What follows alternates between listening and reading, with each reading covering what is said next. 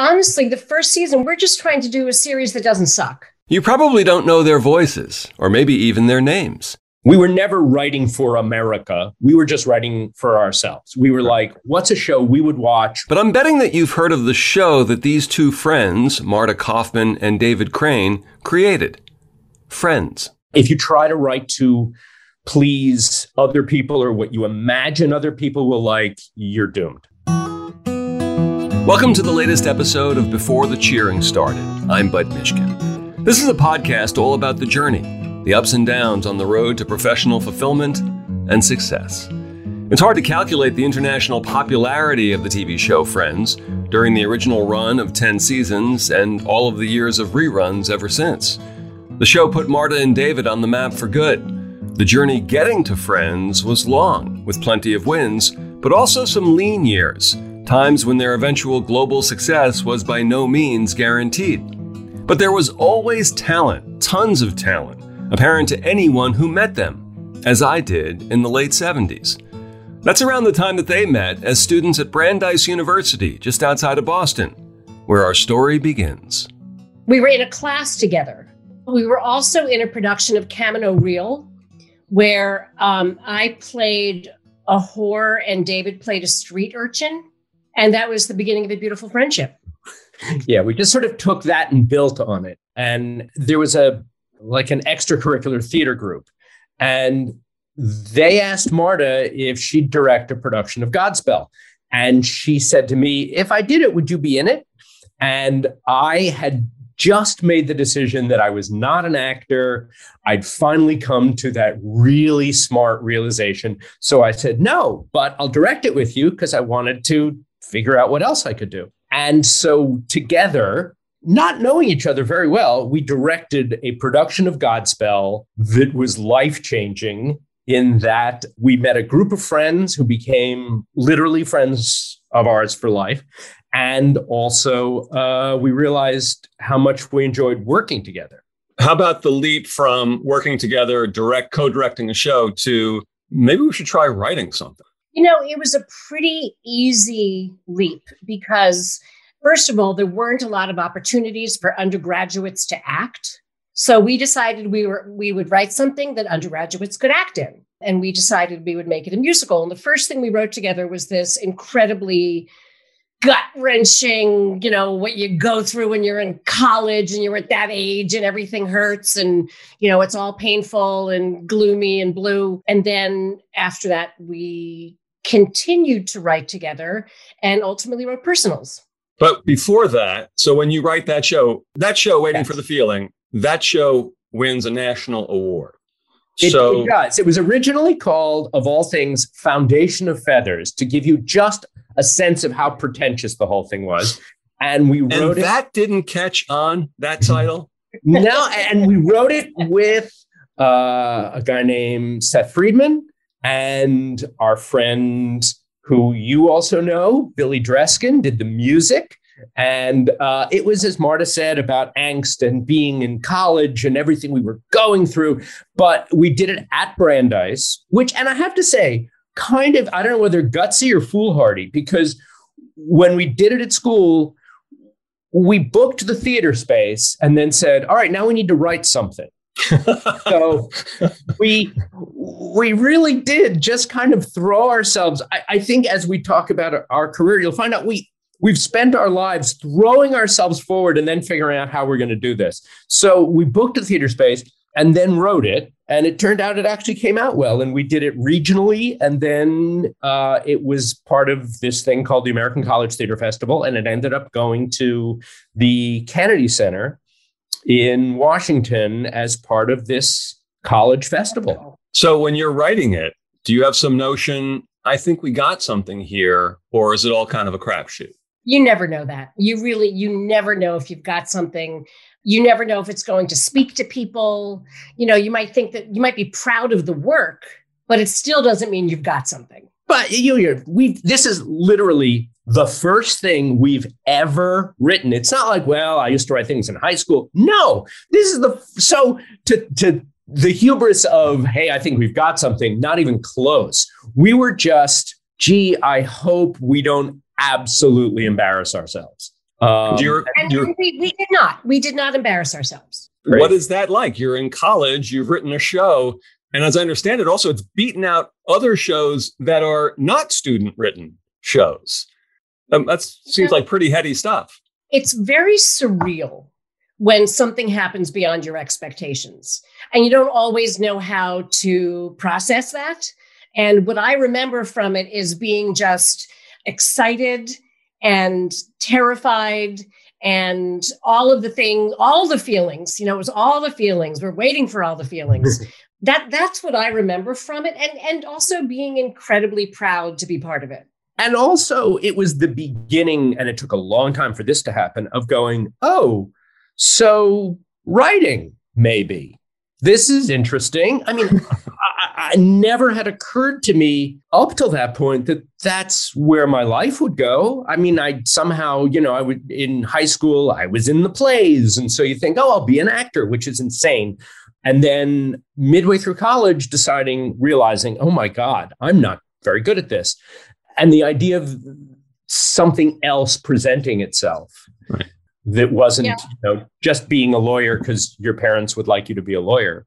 Obviously, you've gotten some success. This show has won a national award and it played at the Kennedy Center. And then you write another show. Does the discussion yeah. with your family, is it an ongoing, look, this is what I'm going to do? Or are we not getting to that discussion just yet? You know, the discussion was, let's do another one. Let's do another thing together. Let's write another musical.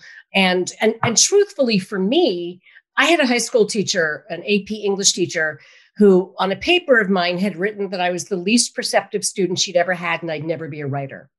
So I was working with some of that. And also, Marta, at that point, Marta still, you wanted to be an actor. You were still pursuing that. Yeah. So Marta goes off to New York to become an actor. I'm still, I have one more year at Brandeis, and then I spent the year after we graduated, and we were still doing this second show, this show called Personals. Uh, a lot of the other people involved with it w- were a year behind me. So I sort of hung around in a sad way for another year. So it wasn't really until, I would say, nineteen eighty when we're both finally in New York. Didn't Personals also win an award? Yes. Yeah, it, it, it was sa- the same American College Theater Festival. We entered it again. Amazingly, it also seems to do well. We end up back at the Kennedy Center like, oh, this again. uh, and, then, and then we were invited to take it on a U S O tour. Yeah, I was going to get to that. The notion of people graduating college and then going on a trip to Europe, it, it's been done. I, I didn't do it, but I heard it's been done. But not too many people make that trip a tour, a U S O tour. So please tell me one or two or a thousand stories from the U S O tour of Personals, I, correct? Yes, it was Personals. Well, first of all, we decided if our show was going to Europe, we're going with it, and we were in it. Yes, as it, because originally we weren't in the thing, but we're like, well, we're not going to just wave goodbye as it goes to Europe. We're, we're suddenly we had parts in it. This is a, a, a, an amazing life experience. I want part of that. Uh-huh. Um, and by and the way, it was an amazing life experience. It, it really was. was. It, everything from, you know, having to travel to Europe to meet much of America. We were on army bases. We didn't see that much of Europe. That was the great irony of it. We were we spent ninety percent of the time on huge army bases meeting America. Some small army bases where they would say to us, don't ask what we do here, just know the ball fields glow at night. There was still, like, we were in West Germany and you're standing right on the border in a guard tower looking over at the East German guard tower.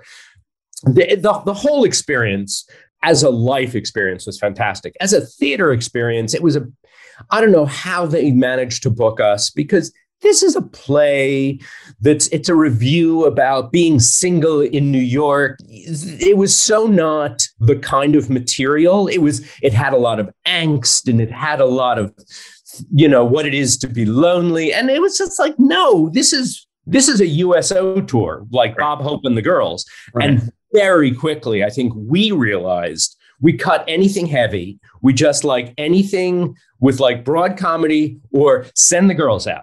Just, you know, just give them the girls. Yeah, we played in the only American prison in Europe, and we did two shows there.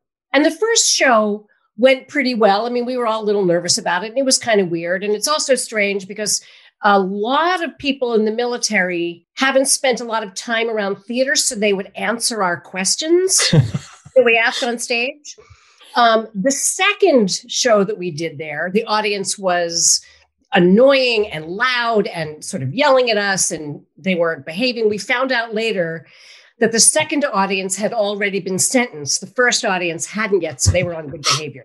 So you both end up in New York in, it's the early eighties, and you've had this success in college, these two shows that have won national awards and played at the Kennedy Center, about as big as you can get for a college show. And so what's the feeling in New York in the early eighties? Is it, this is definitely going to happen. We are doing this. This is happening. Or is there any element of doubt of, can we really do this? Well, there's, I, I, I believe, sheer terror um, yeah. when it comes to this. You don't know. You know, we're, and we're all working our day jobs and and in law offices and pet stores and, and you know, all kinds of restaurants. and Yeah, I was selling things over the phone. Yes. Rumor has it they were ink products you were selling over the phone. Yes, I sold toner over the phone. I'm I'm not proud of that chapter. It was borderline legal. I'm working for this company on twenty-third Street in a loft, and you got the feeling that literally everything could be cleared out of this space in about an hour. And I was briefly one of those people who would call up uh, office managers and try to sell them toner, as if maybe I worked for Xerox, but didn't actually use those words.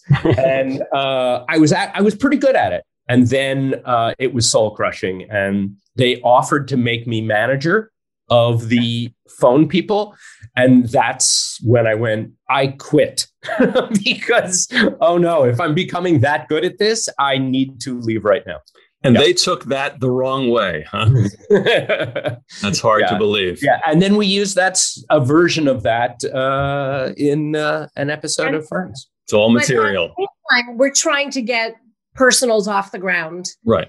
Um, and you know, luckily we had a producer who was behind it, and a director, and you know, we finally sort of pulled it together and made it. We we brought in more composers to do more to it. Personals opens in nineteen eighty-five. So that's like four or five years, though, that you're in New York. Yeah, um, no, we're knocking around. We did children's theater. We uh, we wrote sketch right. material for off-Broadway reviews and songs. And it was almost stereotypically your uh, musical theater writers come to New York and try to make it go. Children's theater that we wrote was really fun for us to do. It didn't feel like it talked down, and and we really enjoyed the process and the casts that we got to work with. Marta, did you have enough projects going on, things happening to keep you going while you're doing the other day jobs? Or were there times of, do I have a plan B ready to go here? I never thought about a plan B. I mean, I think one thing, you know, as much as it could be depressing and scary, it never occurred to me that I wouldn't end up doing something in this business. I think we both were just like, it's the beauty of being in your twenties, that you're just like, you're giving it, this is your shot. And there was enough happening that I don't think we were discussing, do we need to give this up? Did the success of the two shows in college translate into that opened a door or two in New York? Or was it, that's college stuff, you know, we're we're not going to pay attention to that? Well, I mean, Personals certainly did, because it started in college and we ended up having it, you know, off Broadway. But in the meantime, we did things like wrote questions for a game show. And so we we were we were struggling and just sort of hanging in there. And and then an agent who was a sort of starting out agent came to see something we'd done. She met us and she said, why aren't you guys doing T V? And it, the idea had never occurred. We were like, I don't know, because no one's ever asked us to do T V. That's like saying, you know, why aren't you a doctor? Right. Uh, she said, I think you guys would be good at this. So we said we, we did not want to move to L A. And even then, when even there was more T V happening in New York, we said, we're, we're not ready to move to L A. We're not ready to give up theater. So she said, okay, fine. And she at this point was based in New York. And she said, come up with ten ideas for T V shows, and I will take you around to whatever companies there are, and you can try to sell them. So knowing nothing, again, it's us just kind of throwing ourselves in. We came up with ten ideas for T V shows, most of which, looking back, were probably not good shows. But uh, God bless her, she took us around, and we started pitching them. Marta, before we get to that, Personals opens in nineteen eighty-five at the Minetta Lane Theater, and you got a show in New York. You mentioned a couple of those jobs along the way. Is there a final job that you had to do as you're creating this thing that eventually opens in eighty-five, like that, where you were able to say, you know, I'm not coming into the pet store tomorrow?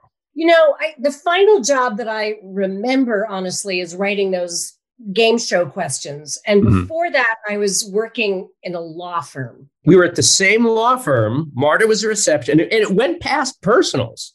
We were doing that well past Personals, almost to like the late eighties. Marta was a receptionist, and I uh, schlepped things.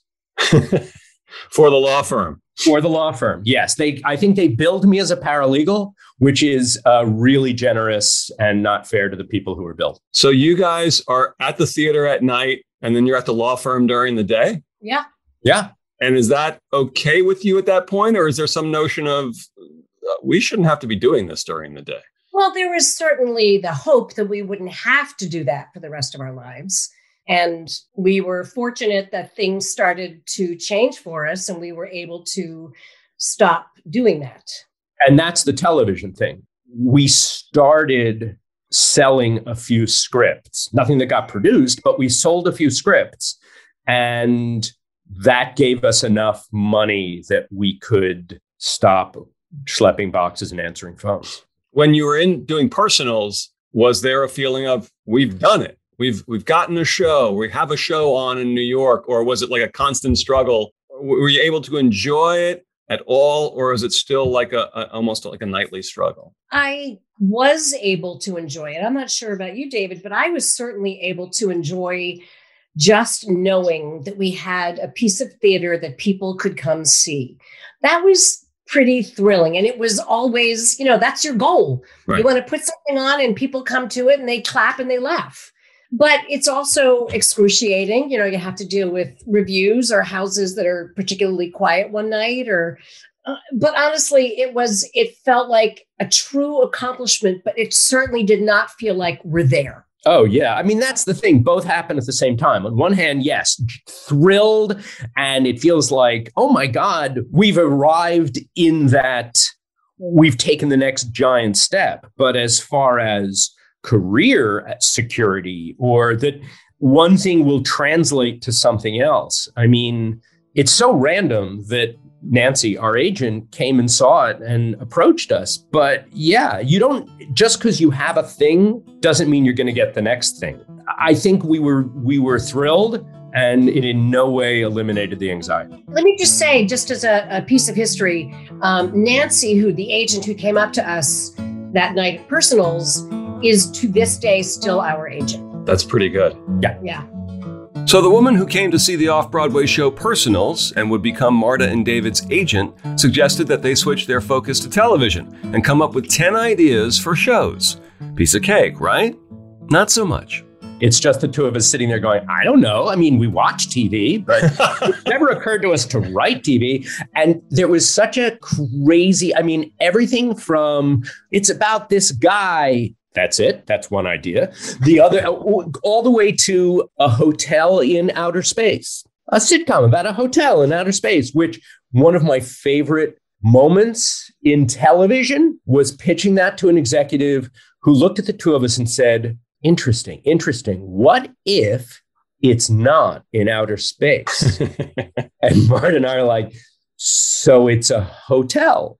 We said, well, it will certainly be surprising when the aliens arrive. Let's say that. Yeah. Well, you were close. I mean, you had either in outer space or not in outer space. Exactly. There's really, you could only go one of two ways. We also developed a script based on David's parents called The Mister and Missus Show. Yeah. My, my parents had, before I was born, had a live T V show in Philadelphia, um, like a morning show with weather and guests and whatever. And so we thought, and, and I still do, I believe that would actually be a really good show. What was that like for them? But go sell a period piece. Do you inform them?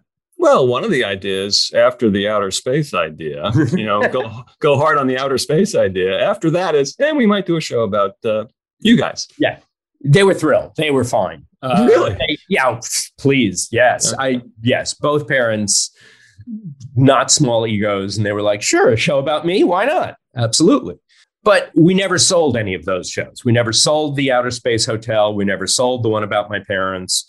The first thing we sold, finally, was, was it the script that became Dream On?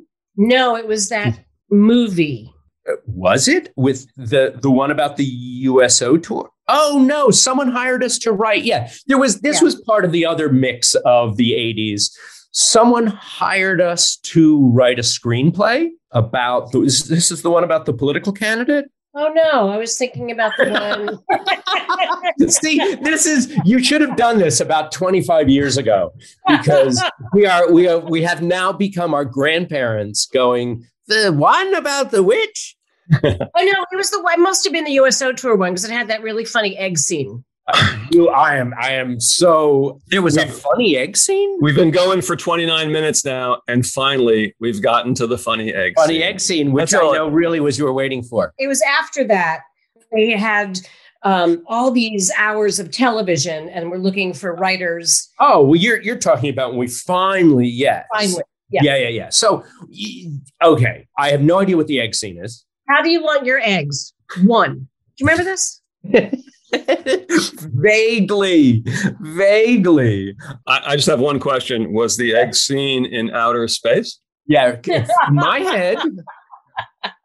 Because then you yeah. got something. Yeah. yeah. As we're now, we're pushing into the late eighties, and we're we're we're now trying to sell stuff in L A too. So we're going back and forth between New York and L A, and we're pitching things. And we actually did sell a few scripts, one of which has the egg scene, I think. We have a meeting where Nancy says, there's one more meeting before you fly back to New York. And it's at Universal Studios. And they have a big library of black and white footage that they don't know how to monetize. So we're in this meeting with some executives, and they show us like five minutes of these black and white film clips from like fifties T V, sixties T V. Uh, and they say, what would you do with it? And we went, hmm, I have absolutely no idea. Yeah. And and we found out later, they had been showing this five-minute footage to literally everyone. We were the bottom of the barrel. We are New York theater writers who happen to be out here, and they're like, let's see if, and people had been pitching game shows and Mystery Science Theater three thousand type things. And we're on the flight home. And we're talking like, I don't know, what the hell can we do with it? And we came up with the idea of, what if you did a sitcom where the clips are the guy's thought bubbles? And we thought, oh, it's a guy who grew up watching T V. So we land in New York, we're home, we call them up, and we say, oh, here's what we do with it. And they said, get back on the plane. So we get back on the plane and we pitch it to H B O, who was the, and we uh, to John Landis, uh, who apparently was attached to it. And that was the first significant script that we sold. Just to, to back up a hair. Yes. When we first got to L A, um, we were very fortunate. We were brought out by um, Norman Lear. But in one of our meetings before we moved out there, we met with a bunch of agents at with Nancy and a bunch of the agents at her agency. And they said, here's what you have to do. You have to get a job on somebody else's show, get some experience, and then you can write your own stuff. I had a baby, and David and I were like, you know what? We don't want to do it like that. We want to do our own stuff. We were we were so naive. We didn't know that really um, that's not the way it's supposed to work. Where do you think that comes from? That resolve to, okay, you're going to tell us this is how it's supposed to be, but we're not going to do it like that. Naivete and foolishness. Um, yeah. It's, again, uh, we don't know. We don't know what the rules are. So we think we can reinvent them. I mean, it turned out we could, but... Is, is there any part of it that's confidence also? Like, you've created things that have been well received on their level. Is confidence a part of that, or is it... No. Bud, do you know a single confident writer? Good point. Yeah. No, I think if anything, it's... Duly noted. It's, yeah, it's lack of knowledge and hubris. If we'd known what we know now, right. There's no way we would have, we would have just like, because we're also both big rule followers in general. So I think we would have gone, oh, I guess we do need to follow the rules.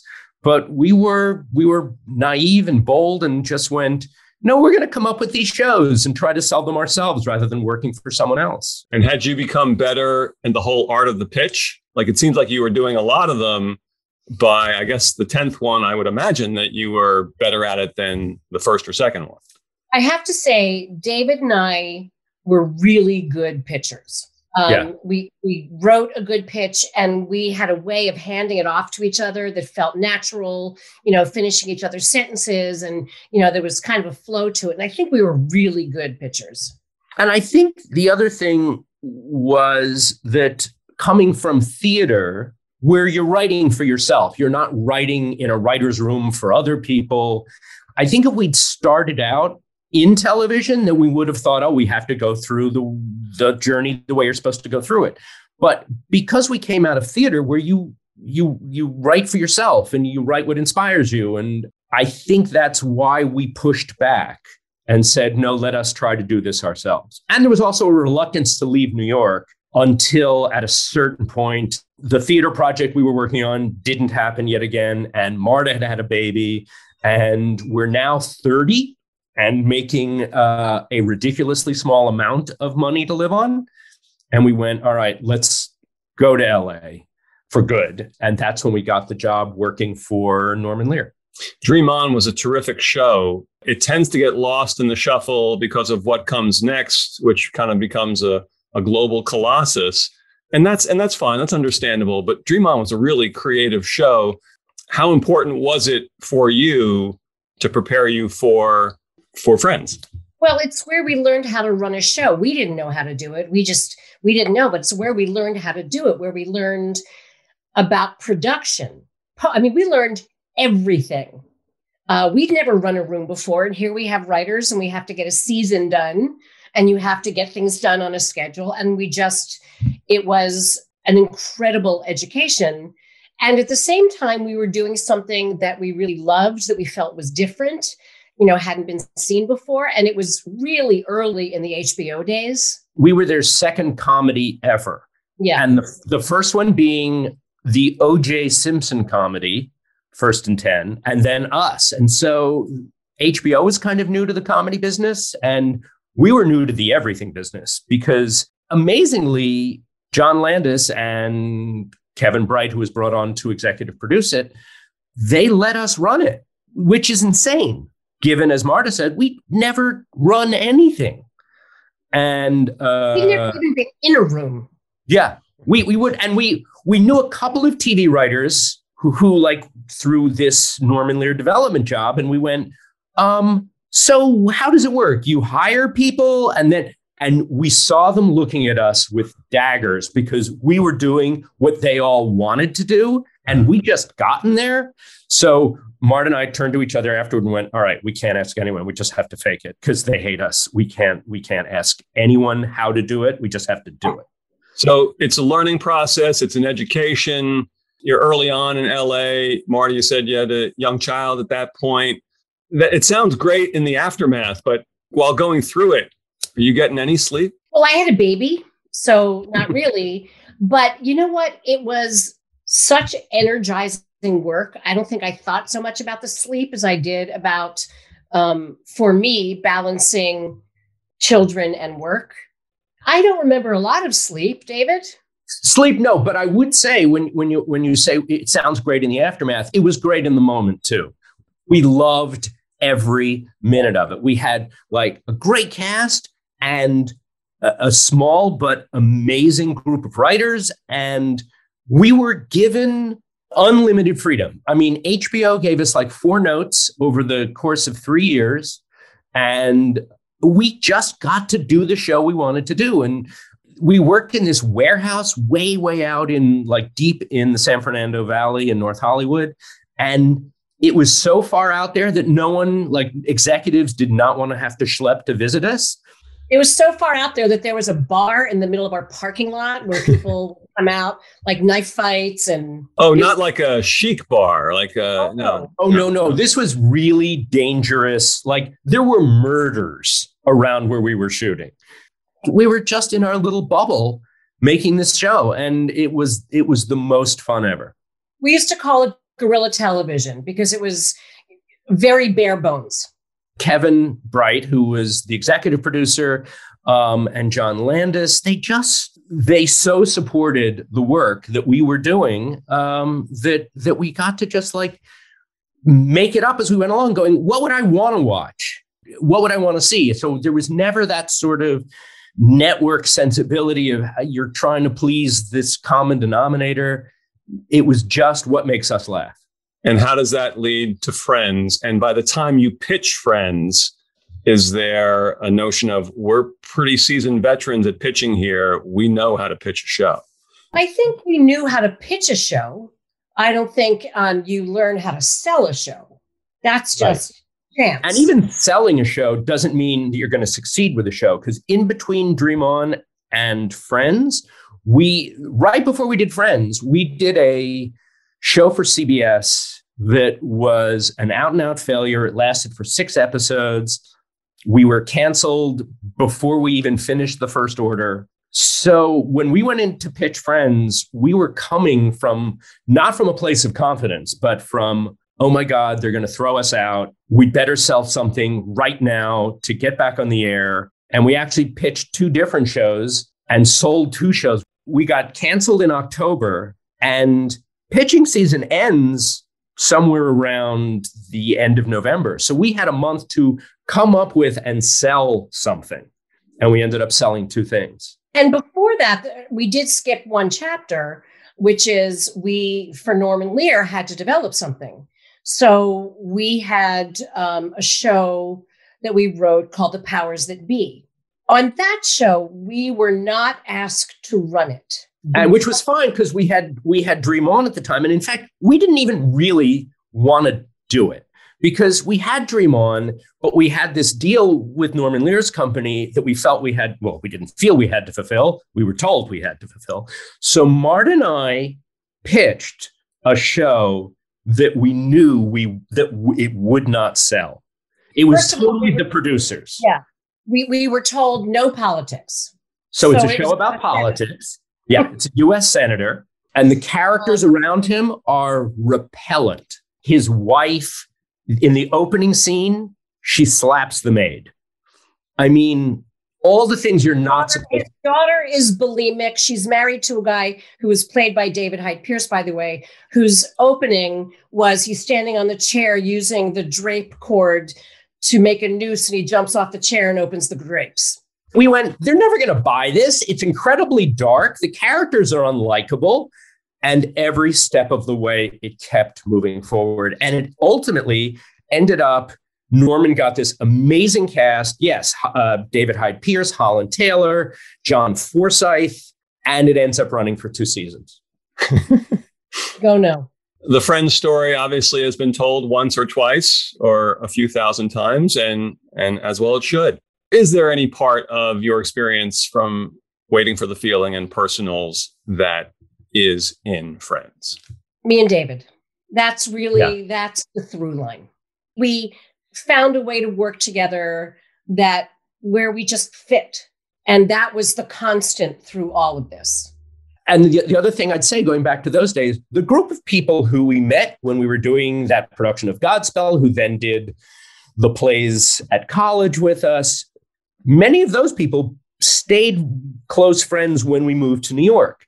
So during the eighties, we had a tight group of friends, many of whom had been with us from college. And that in many ways inspired Friends, which is about a tight group of friends in New York. And the the one line pitch for Friends is It's that time of your life when your friends are your family. Mm-hmm. And they were. And so that's also sort of the connection. It's the two of us and that tight group of people around us. In the early years, maybe the first season of Friends, are you too busy to appreciate what's going on? Or do you recall a moment or two where you can actually sit back and say, something's going on here and it's way beyond what we could have dreamed of? You know, there's a little bit of both. I remember the first rehearsal that we had, the first time all six of them were on set together doing the scene, getting chills up my spine and thinking, this is special. This is special. Um, but honestly, the first season, we're just trying to do a series that doesn't suck. That, um, that was literally what Marta and I, after each Friday night, after a taping, as we were leaving the stage, we'd turn to each other and go, well, that's another one that doesn't suck. That's an old uh, Stanislavski method expression, yeah, that, right? That's yeah. Where the bar was for us. Like, oh, dear God, just we were really we went into that kind of, again, panicky, much like Dream On, where we didn't know what we were doing. Suddenly with Friends, we're they're putting us on N B C Thursday night must-see T V. We're on a night with Frasier and Seinfeld and Mad About You. And while, yes, we had done stuff, we hadn't done that much. We'd only moved to L A four years before. We made our first T V show like three years before. And suddenly we're in the most major leagues there are. That first season, we were driven by panic of don't let us fail. But that said, I will go back to your question, which is, were we able to appreciate it? I don't think we were able to really see what was going to happen. But the joy of the work with that cast and a group of writers, I think from day one, we were able to really appreciate. We always appreciated how great the work experience was. You mentioned the drive during the first year. What's the drive as the years progress? You obviously have an established hit. Is it the notion of tough to get to the top of the, the mountaintop and difficult to stay on, on the mountaintop? Some of the drive is just, you don't want to f*** it up. Something yeah. good's happening. You just don't want to f*** it up. And then to a certain extent, the show kind of takes over. The show drives the train a little bit where it's telling you what needs to happen.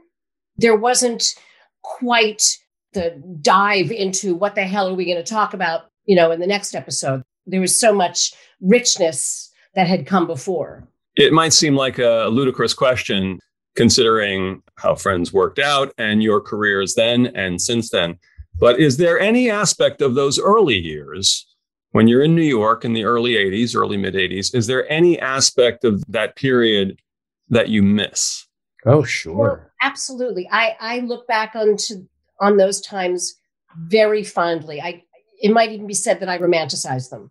But, um, you know, part of it was we were such a tight group in New York, and we had this built-in family. We were all on our own for the first time and trying to figure out who we were and what was love and what was work. It was an exciting time and, and starting to define ourselves as writers.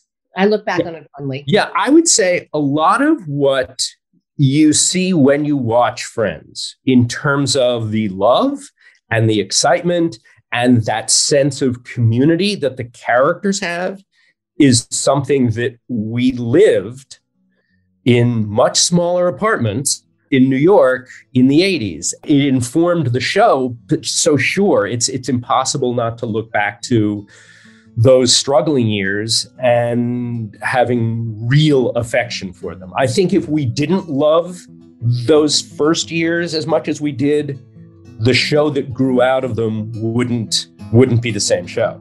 Marta Kauffman and David Crane, the co-creators of the T V show Friends. Their friendship started in college in the nineteen seventies and continued in New York as they tried to make it big and leave the jobs filing papers in law offices and selling ink toner over the phone. All along, there was a desire to write something that would make each other laugh. It resulted in a show that's connected to people and made them laugh all over the world. Before the Cheering Started is a production of June fourteenth Productions and Gemini thirteen Productions. This episode was created and written and produced by me. Guitar playing? That's me as well. No extra charge. I'm Bud Mishkin. And this is Before the Cheering Started. Thanks for joining us on the journey.